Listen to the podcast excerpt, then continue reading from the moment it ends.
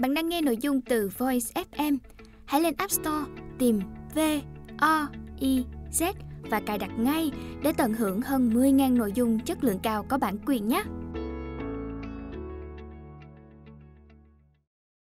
Bạn đang nghe sách nói tại Voice, Thư viện sách nói First News.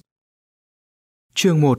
Bộ tứ quyền lực Suốt 20 năm qua, bốn đại gia công nghệ mà tôi sẽ đề cập đến trong quyển sách này đã truyền khá nhiều cảm hứng cho cuộc sống của chúng ta, từ niềm vui, kết nối bạn bè, sự giàu có và cả khám phá những điều mới mẻ nhiều hơn bất cứ một ai trong lịch sử nhân loại. Hơn nữa, Apple, Amazon, Facebook và Google cũng đã tạo ra hàng trăm ngàn công việc lương cao ngất ngưởng. Sản phẩm và dịch vụ của họ đã cuốn chặt vào cuộc sống thường ngày của hàng tỷ người trên trái đất này. Họ đặt chiếc siêu máy tính vào túi mọi người, phổ cập Internet đến các quốc gia đang phát triển và lập bản đồ đến từng hang cùng ngõ hẻm trên quả địa cầu này, kể cả những nơi sâu thẳm trong lòng đại dương. Bốn đại gia này đã đóng góp một giá trị chưa từng có lên đến 2,3 nghìn tỷ đô la Mỹ. Thông qua cổ phiếu của họ, hàng triệu gia đình đã an cư lạc nghiệp. Nói tóm lại, họ đã làm cho thế giới này tốt hơn. Tất cả những điều đó là đúng cả và những lời tán dương không ngừng nghỉ trên hàng ngàn trang báo được lặp đi lặp lại tại các hội nghị, buổi họp báo, các trường đại học và ngay cả ở những phiên điều trần của chính phủ.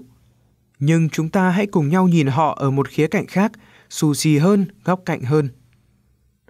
Bốn chàng kỵ binh Hãy tưởng tượng một nhà bán lẻ từ chối đóng thuế doanh thu đối xử với nhân viên thật tệ bạc cắt giảm hàng trăm ngàn công ăn việc làm và rồi được xưng tụng như một hình mẫu về sự sáng tạo trong kinh doanh.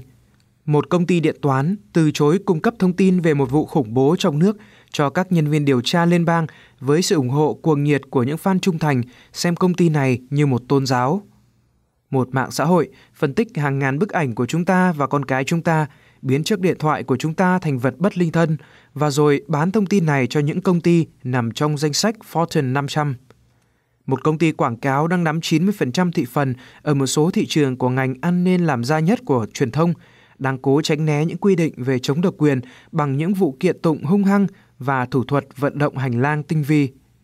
Những câu chuyện thế này chúng ta dường như cũng được nghe nói đến ở đâu đó, nhưng bằng những giọng điệu bừng biết Chúng ta đều biết những công ty này không phải là những thiện nam, tín nữ gì, nhưng chúng ta vẫn mời mọc họ bước vào chốn riêng tư nhất của cuộc sống chúng ta – Chúng ta sẵn sàng tiết lộ những thay đổi trong suy nghĩ và hành động của mình cho họ biết, mặc dù dư sức biết họ sẽ dùng những điều đó để kinh doanh kiếm lời. Truyền thông tân bốc những ông giám đốc của những công ty này thành những anh hùng, những thiên tài đáng tin và đáng noi gương. Các chính phủ cũng cho phép họ có những đặc quyền về chống lũng đoạn thị trường, về thuế và ngay cả nương tay về luật lao động. Các nhà đầu tư thì thay nhau đẩy giá cổ phiếu của họ lên, cung cấp tài chính gần như vô hạn và cả ma lực để thu hút nhân tài trên thế giới cũng như ép uổng đối thủ. Có phải đây là hiện thân của bốn chàng kỵ binh cho bốn nhu cầu của chúng ta, tín ngưỡng, tình yêu, quyến rũ và mua sắm? Hay họ chính là bốn chàng kỵ binh của Khải Huyền trong Kinh Tân Ước? Câu trả lời là cả hai đều đúng. Đó là lý do tôi gọi họ là bốn chàng kỵ binh. Làm thế nào họ tích tụ quyền lực mạnh mẽ đến thế? Làm thế nào một công ty lạnh lùng đặt lợi nhuận lên trên hết lại có tác động mạnh mẽ đến tâm lý và hành vi của chúng ta để trở thành người đặt ra luật chơi trên thương trường cho các công ty khác? Tầm vóc và sức ảnh hưởng của họ đến tương lai của nền kinh tế thế giới như thế nào? Hay cũng giống như những anh khổng lồ trước đây, họ sẽ bị người trẻ hơn qua mặt và bị đối thủ khác lấn lướt rồi đè bẹp? Hay là họ cắt cứ đến nỗi không một ai, công ty hay chính phủ nào có thể chạm vào được? Thực trạng đây là những con số, hình ảnh về bốn đại gia vào thời điểm chắp bút quyển sách này, tức năm 2017. Amazon có thể mua từ chiếc siêu xe Porsche Panamera Turbo S đến đôi giày cao gót Louboutin hay bình dân hơn như tuyếp kem đánh răng, vài bịch tã trẻ em sản xuất bằng công nghệ thân thiện môi trường đều có. Amazon trở thành nhà bán lẻ cho mọi lựa chọn của người Mỹ hay đại ngôn hơn cho cả thế giới. Amazon làm giảm đi sự nhàm chán và khổ sở của các bà nội trợ – phải đi chợ lo từng bữa ăn cho gia đình. Không cần làm gì lớn lao, không cần lùng sục khắp chợ hay siêu thị mà chỉ cần vài cú click chuột. Công thức của Amazon là đầu tư khủng vào công đoạn phân phối cuối cùng, bắt tay với các nhà băng cho vay xài trước trả sau, chơi với các nhà bán lẻ khắp thế giới để hình thành một câu chuyện ly kỳ hấp dẫn chưa bao giờ được kể, ngôi chợ lớn nhất hành tinh. một nhà bán lẻ mà giá trị của họ bằng tất cả các nhà bán lẻ khác như Walmart, Target, Macy's, Kroger, Nordstrom, Tiffany Co, Coach, Williams, Sonoma, Tesco, IKEA, Carrefour và The Gap cộng lại. Trong lúc tôi viết quyển sách này thì Jeff Bezos, nhà sáng lập Amazon, đang là người giàu thứ ba trên thế giới sau Bill Gates và Warren Buffett. Nhưng tôi đoán ông ấy chẳng mấy chốc sẽ trở thành người giàu nhất. Bill Gates trong ngành phần mềm, Warren Buffett trong ngành bảo hiểm cũng không kém hấp dẫn, nhưng làm sao họ có thể ngồi yên ở vị trí đó khi so sánh với một công ty có mức tăng trưởng 20% mỗi năm đang tấn công vào một ngành trị giá hàng chục tỷ đô la béo bở? Apple, chiếc logo chai táo làm duyên trên những chiếc laptop và những thiết bị di động là biểu tượng cho sự giàu có, có học vấn và tôn vinh giá trị phương Tây. Thực chất, Apple đã thỏa mãn được hai bản năng của chúng ta, sùng bái và thu hút người khác phái. Apple tạo ra sự tín ngưỡng, sùng bái như một thứ tôn giáo và thu hút những tín đồ của mình bằng biểu tượng đó. Họ đã khôn ngoan chọn những tín đồ của mình chính là tầng lớp được xem là sáng tạo trong xã hội. Bằng triết lý kinh doanh kháng ngược đời, đó là sản phẩm chi phí thấp mà lại bán được giá cao, Apple đã trở thành một công ty kiếm lời giỏi nhất trong lịch sử. Lợi nhuận của Apple tương đương hai hãng xe hơi Ferrari và Toyota cộng lại. Quý 4 năm 2016, Apple công bố lợi nhuận dòng đạt gấp đôi con số tổng cộng của 23 năm kể từ ngày thành lập. Vốn tiền mặt lưu động của Apple gần bằng tổng sản phẩm quốc nội GDP của Đan Mạch. Facebook Dựa vào yếu tố được chấp nhận và sử dụng rộng rãi, Facebook trở thành hiện tượng thành công nhất trong lịch sử nhân loại. Có 7,5 tỷ người trên trái đất thì 1,2 tỷ đã sử dụng Facebook. Facebook, Facebook Messengers và Instagram là những ứng dụng được sử dụng nhiều nhất tại Mỹ. Facebook và các ứng dụng đi kèm đã chiếm trung bình 50 phút của một người trong một ngày. Cứ mỗi 6 phút thì có một phút lên mạng để lướt Facebook và cứ mỗi 5 phút dùng điện thoại lại dành ra một phút cho Facebook. Google được xem là ông bụt thời hiện đại. Từ việc cập nhật kiến thức từng giây từng phút, đọc được những điều thầm kín nhất trong cõi lòng chúng ta, đến việc đi đâu về đâu cũng phải nhờ đến Google giúp đỡ và luôn sẵn lòng trả lời tất cả các câu hỏi thượng vàng hạ cám của bất cứ ai. Không một cơ quan hay tổ chức nào được quần chúng tín nhiệm và tin tưởng như Google. Một khảo sát vô cùng lý thú, cứ trong 6 câu hỏi được đẩy lên trang tìm kiếm của Google thì có một câu hỏi chưa từng được ai hỏi – ai mà có sự tin tưởng và sức hấp dẫn đến như vậy. Là một công ty con của Alphabet Inc., năm 2016, Google đã kiếm được 20 tỷ đô la lợi nhuận, doanh số tăng 23% và giảm chi phí quảng cáo được 11%. Những con số mà các đối thủ của họ thèm thuồng. Khác với những sản phẩm khác, thường trở nên già cỗi theo thời gian, Google càng ngày càng có giá trị. Google kiểm soát hành vi của 2 tỷ người 24 giờ một ngày kết nối với những gì người ta muốn và những điều người ta chọn. Thấu hiểu được hành vi tiêu dùng bằng cách phân tích gần 3,5 tỷ yêu cầu nhận được mỗi ngày đã giúp Google trở thành đao phủ của những nhãn hàng và truyền thông. Google sẽ nhận biết được một nhãn hiệu mới mà chúng ta ưa thích chưa đến một phần triệu giây sau khi nhấp chuột. Giá trị thật sự nằm ở đâu? Trong khi hàng tỷ người nhận được những giá trị đáng kể từ những sản phẩm hay dịch vụ của các công ty này, thì ngược lại, khi xét về lợi ích kinh tế, người được hưởng lợi chỉ đếm được trên đầu ngón tay. Hãng xe General Motors tạo ra giá trị kinh tế trên mỗi đầu người làm thuê cho họ sấp xỉ 231.000 đô la, được tính bằng giá trị vốn hóa chia cho số nhân viên. Con số đó được xem là khá ấn tượng cho đến khi Facebook xuất hiện. 20,5 triệu đô la là con số của Facebook, cao gần hơn 100 lần so với hãng xe một thời đã từng được xem là biểu tượng của giới doanh nghiệp ở thế kỷ trước. Con số này bằng với tổng sản lượng hàng hóa dịch vụ của quận Manhattan, thành phố New York, nước Mỹ, đứng đầu danh sách 100 quốc gia công nghiệp phát triển nhất thế giới, gọi tắt là G10. Sự gia tăng về giá trị vốn hóa thị trường ở đây dường như không còn tuân theo các định luật về kinh tế nữa, ví dụ như luật số lớn. Khi một công ty liên tục mở rộng quy mô để duy trì tốc độ tăng trưởng cao thì họ phải liên tục đẩy mạnh giá trị vốn hóa thị trường lên rất cao, mà điều này là không thể được.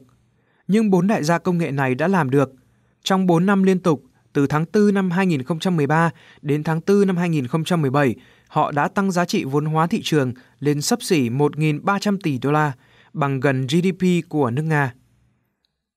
Những công ty công nghệ khác, cũ có, mới có, lớn có, nhỏ có, đang mất dần vị thế.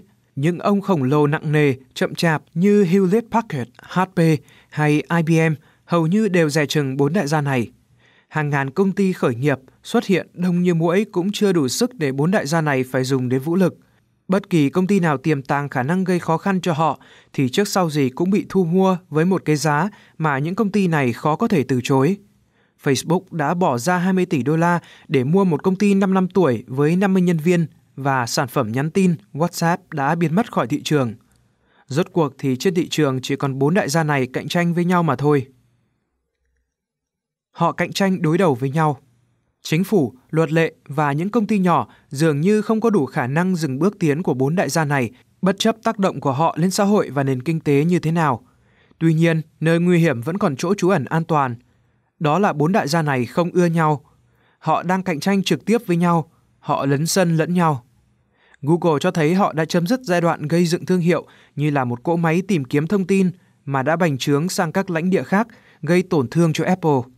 Bản thân Apple cũng đang cạnh tranh trực tiếp với Amazon trong lĩnh vực nhạc số và phim trực tuyến. Trong khi đó, Amazon là khách hàng lớn nhất của Google nhưng cũng đang đe dọa mảng tìm kiếm thông tin của Google. Một thống kê gần đây cho thấy 55% người tìm kiếm thông tin sản phẩm lên thẳng Amazon, trong khi chỉ có 28% tìm qua Google. Apple và Amazon đang chạy đua hết tốc lực trong mảng màn hình TV và điện thoại. Google và Apple thì chạy đua chiếm thế thượng phong về hệ điều hành điện thoại thông minh. Công nghệ thoại Siri của Apple và Alexa của Amazon thì cùng bước vào một trường đấu tỉ thí mà chỉ còn một người sống sót bước ra. Trong lĩnh vực quảng cáo trực tuyến, Facebook đang gặm vào thị phần của Google khi Facebook đã chiếm được cứ điểm quan trọng nhất của cuộc đua, đó là thay đổi thói quen từ máy tính để bàn sang chiếc điện thoại thông minh. Điện toán đám mây, một loại dịch vụ lưu trú trên máy chủ đặt trên Internet, một trong những công nghệ tạo ra sự đột phá lớn nhất trong 10 năm tới, được giới công nghệ ví von như trận đấu quyền Anh thế kỷ giữa Ali và Fraser khi mà Amazon và Google trực tiếp cạnh tranh đối đầu nhau. Cả bốn ông lớn này đang cố gắng vươn lên trong một cuộc đua lịch sử để trở thành hệ điều hành của cuộc đời chúng ta. Và phần thưởng cuối cùng của cuộc đua là gì? Có thêm hàng ngàn tỷ đô la, quyền lực và sức ảnh hưởng lớn hơn bất cứ ai trong lịch sử nhân loại. Vậy thì sao? Hiểu được sự lựa chọn của bộ tứ quyền lực là hiểu được mô hình kinh doanh và cách họ tạo ra giá trị trong kỷ nguyên số. Trong nửa đầu quyển sách, chúng ta sẽ cùng nhau xem xét từng chàng kỵ binh và phân tích những chiến lược của họ. Các doanh nghiệp khác có thể học gì từ những chiến lược này? Trong phần thứ hai của quyển sách, chúng ta sẽ nhận diện những thế mạnh cạnh tranh của bộ tứ này và xem cách kinh doanh mới của họ dựa vào việc khai thác những bản năng cơ bản của con người. Bên cạnh đó, chúng ta cũng sẽ thấy được cách thức bộ tứ bảo vệ thị trường của mình như thế nào bằng cách xây những chiến hào trên thị trường để làm nhụt chí đối thủ cạnh tranh. Đâu là tội lỗi của bốn chàng kỵ binh này? Họ đã lợi dụng các chính phủ và đối thủ cạnh tranh như thế nào trong việc bảo vệ sở hữu trí tuệ? Tất cả sẽ có trong chương 8. Ai sẽ có khả năng trở thành chàng kỵ binh thứ năm ở chương 9? Chúng ta sẽ lướt qua các ứng cử viên từ Netflix đến chàng trai tới từ Trung Quốc Alibaba, một Amazon thu nhỏ, đến Uber và những người khổng lồ một thời từng làm mưa làm gió như IBM, Microsoft, liệu họ có thể quay lại trường đua hay không? Ai trong số họ có khả năng phát triển một nền tảng chi phối hơn so với bộ tứ hiện đại? Cuối cùng, trong chương 10, chúng ta sẽ nhìn vào bản thân mình xem những tính chất nghề nghiệp nào giúp ta tồn tại và có thể hưởng lợi trong kỷ nguyên của bộ tứ quyền lực này. Chương 11 sẽ nói đến việc bộ tứ sẽ đưa chúng ta đi đến đâu. Tôi là ai? Tất nhiên, tôi là Scott Galloway, nhưng khi bạn tìm tên tôi trên Alexa thì sẽ cho ra kết quả thế này. Scott Robert Galloway là một cầu thủ bóng đá người Úc, chơi ở vị trí hậu vệ cho đội Central Coast Marines ở giải vô địch Úc Châu. Thật vớ vẩn, dẫu sao chẳng nữa, tôi cũng không thích hậu vệ. Tôi thích vị trí tiền đạo hơn. Tôi lớn lên trong một gia đình trung lưu, được nuôi nấng bởi một bà mẹ đơn thân siêu đẳng làm nghề thư ký. Sau đại học, tôi bỏ ra 2 năm làm việc ở ngân hàng đầu tư Morgan Stanley với một nỗ lực sai lầm là thành công và gây chú ý với phụ nữ. Công việc ở một ngân hàng đầu tư thật khủng khiếp. Tôi lại không có những kỹ năng như sự chín chắn, tính kỷ luật, thái độ nhún nhường, ý thức tổ chức để làm việc ở một công ty lớn, vì vậy tôi quyết định làm một doanh nhân. Sau khi kết thúc ở Morgan Stanley, tôi mở công ty Profit, chuyên về chiến lược thương hiệu, có lúc phát triển lên đến 400 nhân viên.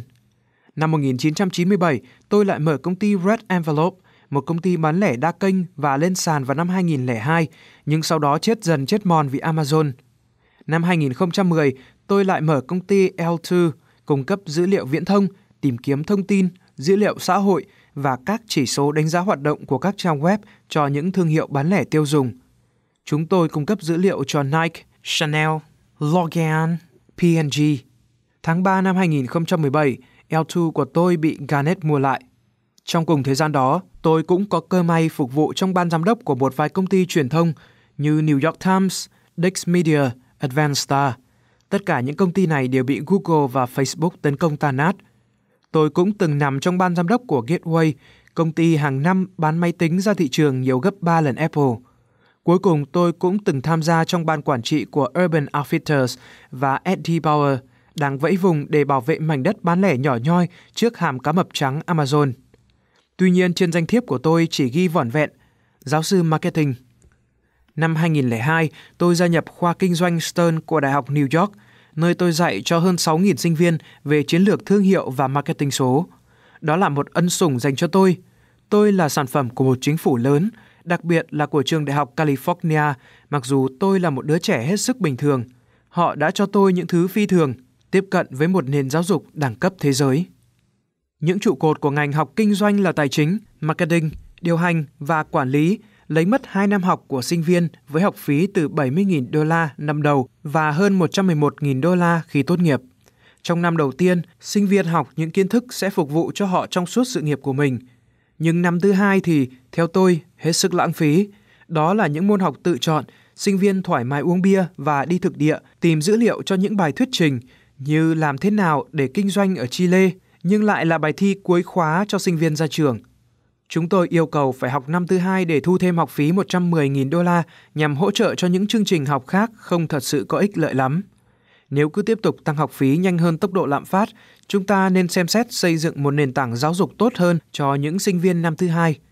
Tôi tin rằng những nền tảng kiến thức trong năm thứ nhất cần được bổ sung những vấn đề mang tính thực tiễn, làm sao để ứng dụng những lý thuyết đó trong nền kinh tế hiện đại. Những môn học ở năm thứ hai nên tập trung nghiên cứu sâu bộ tứ quyền lực này và những ngành nghề họ đang hoạt động, như tìm kiếm dữ liệu, mạng xã hội, thương hiệu và bán lẻ.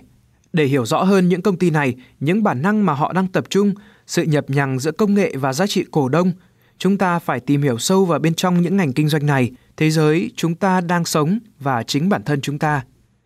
Vào những lúc bắt đầu và kết thúc khóa học tại New York, tôi thường nói với sinh viên mục đích của khóa học là cung cấp những công cụ sắc bén để họ có thể tạo dựng sự an toàn kinh tế cho gia đình và bản thân họ. Tôi viết quyển sách này cũng vì mục đích đó.